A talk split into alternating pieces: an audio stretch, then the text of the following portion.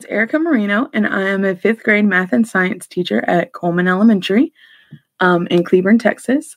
And I have been at Coleman for three years.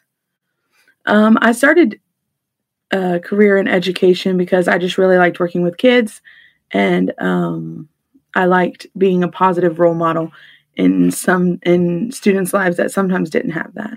Um, if I could have any other job, the only other job I could think that I would want to do is work for an airline because I really love traveling. Um, kids are different now from 30 years ago because there's a lot of technology available now um, to kids at home and in the classroom that was not even available 30 years ago anywhere. Um, so kids are definitely um, a lot different now than 30 years ago.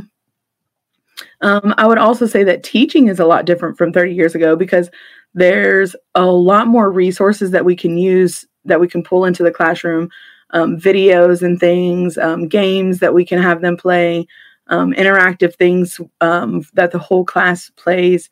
Um, so that the technology part has changed teaching as well.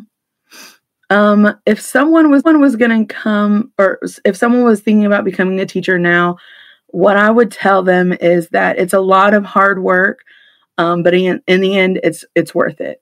When you see that student um, get something that you've been working hard to try to get them to to understand and they finally get it it's like wow that that feels good. And so it it's great to be a part of a student's life in that way.